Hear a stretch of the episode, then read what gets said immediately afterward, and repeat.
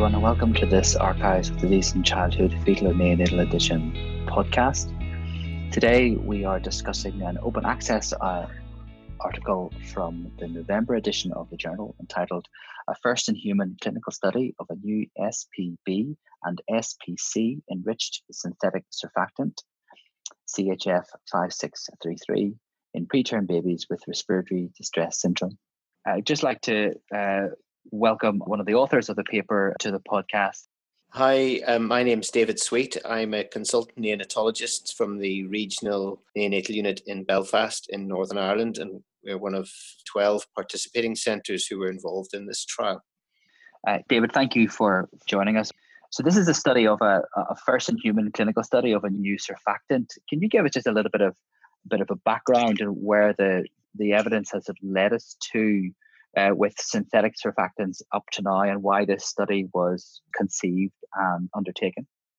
Well, obviously, for many years there have been uh, surfactants available, and as the um, clinical trials have evolved during the 80s and uh, 90s, we could see that natural surfactants were superior to synthetic surfactants because they seem to work much faster, and the Cochrane reviews have shown us that they reduced uh, mortality because of probably because of their speed of onset of action.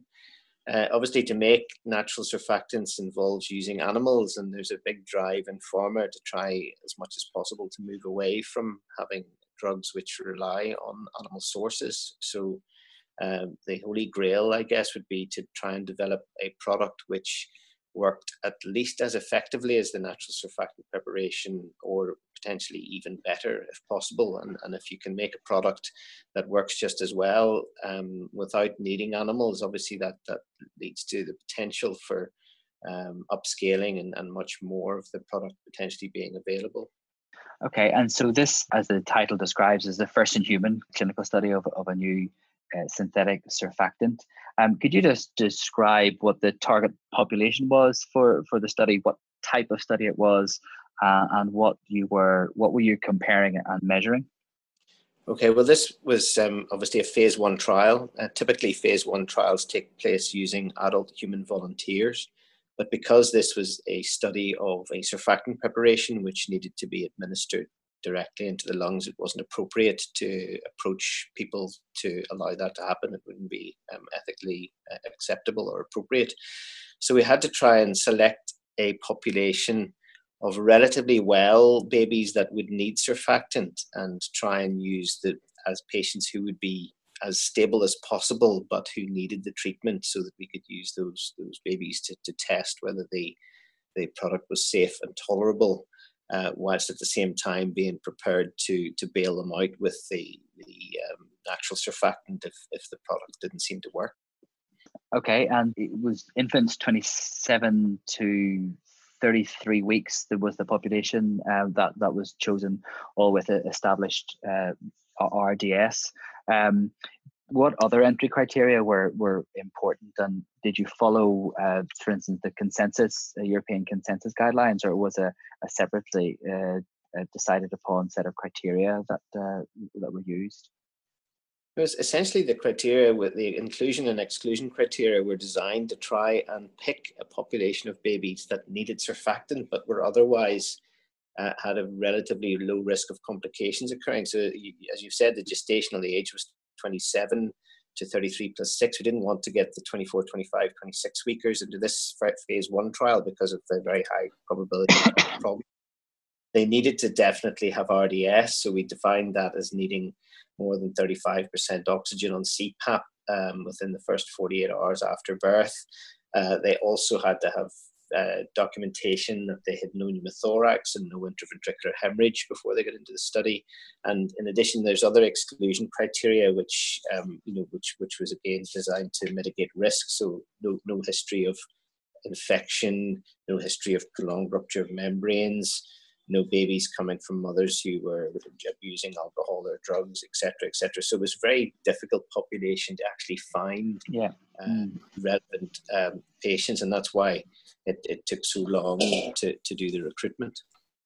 Okay, and there were two doses uh, that were compared. I understand correctly, so 100 milligrams and 200 milligrams per kilo. Is that correct? Um, not compared. I think we, typically poractant alpha, which is uh, the most kind of commonly used natural surfactant in, in Europe, um, it has a recommended dose of 100 to 200 milligrams per kilo. Typically, people use 200 milligrams for starting dose with subsequent doses of 100. So they wanted to not, not compare, but to test the safety of both doses. So obviously, in a phase one trial, you start with the lowest dose first. So the first 20 patients in a cohort were, were tested by giving them 100 milligrams per kilo. And once that was deemed to be safe, then we proceeded with the higher dose with the 200 milligrams per kilo to see if it was safe as well. So it was an escalating dose per cohort study. And could you summarize for the people who are listening what the sort of the salient results were and how the drug performed? Well, essentially, this being a phase one trial, it was predominantly to test the um, safety and tolerability of the product, rather not so much focused on the efficacy, of course, which we come yeah. to phase Later, three yeah. trials. So this population being preterm babies, obviously there's lots of potential things that are going to happen to them anyway. So we had to record all of the adverse events. So anything that went outside of the normal range in terms of blood work or, or ventilator settings, etc., were, were uh, carefully recorded. And then um, after each initially when we recruited babies, they were recruited one at a time and followed for a week, and then all of the happenings to them were reviewed by a safety monitoring board, and, and it was t- trying to determine whether what had happened to them was typical of a, a preterm baby's journey or whether anything untoward had happened. So the first um, four babies were recruited individually, then analysed for a week, and then a safety monitoring board meeting before we could proceed. And then beyond that, the babies were recruited in groups of four and really um, it was just designed primarily to look at uh, what happened to babies when a single dose of this drug was given uh, in terms of how they uh, responded, whether any untoward, uh, unexpected adverse effects occurred. And then also the study was designed to look at whether any of the surfactant proteins were absorbed and whether there was any immune response to the new surfactant proteins which had been added to the phospholipid mixture. So the study essentially showed that the, the drug was safe and tolerable, and from the preliminary data we got on um, efficacy, it seemed to perform about the same as poractant alpha, although this needs to be tested obviously in a much larger comparative trial before you can draw any firm conclusions on that.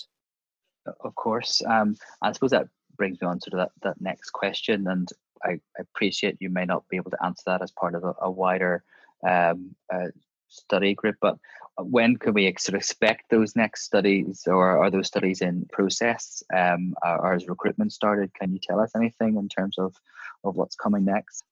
Yes, the phase two trial is almost finished, I think, in the United States. So I'm very interested to see what it shows as well. If they've um, proceeding to phase two enables the um, recruitment criteria to include maybe smaller and sicker infants.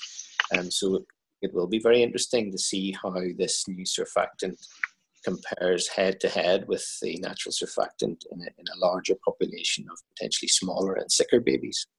Okay, well, David, thank you very much for um, an interesting, certainly an interesting discussion regarding uh, the paper. And it is always good to have a discussion on these sort of first in human uh, studies that, that the, the people at home will, maybe very interested in. Um, as always, we can discuss further uh, on the uh, various uh, interactive measures that the, the journal has. We have got a, a Facebook page and uh, a Twitter handle at uh, ADC underscore FN. Uh, my Twitter handle is at Jonathan underscore Davis three. And David, I do believe you have a Twitter also as well at D Sweet Belfast. And obviously, if anybody at home wants to engage with the, the paper or the podcast uh, after these things have been published, I'm more than happy to continue the discussion. And David, uh, thank you once again for being involved in the podcast.